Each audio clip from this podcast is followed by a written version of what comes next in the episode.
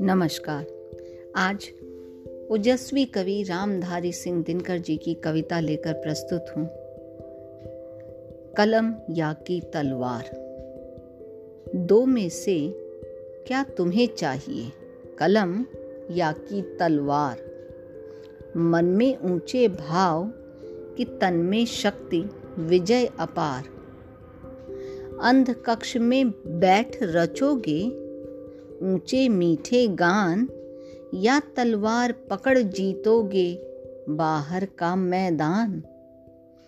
कलम देश की बड़ी शक्ति है, भाव जगाने वाली, दिल की नहीं दिमागों में भी आग लगाने वाली।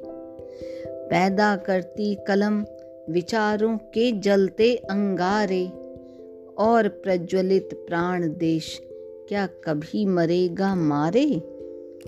एक भेद है और, एक भेद है और, वहाँ निर्भय होते नर नारी, कलम उगलती आग, जहाँ अक्षर बनते चिंगारी।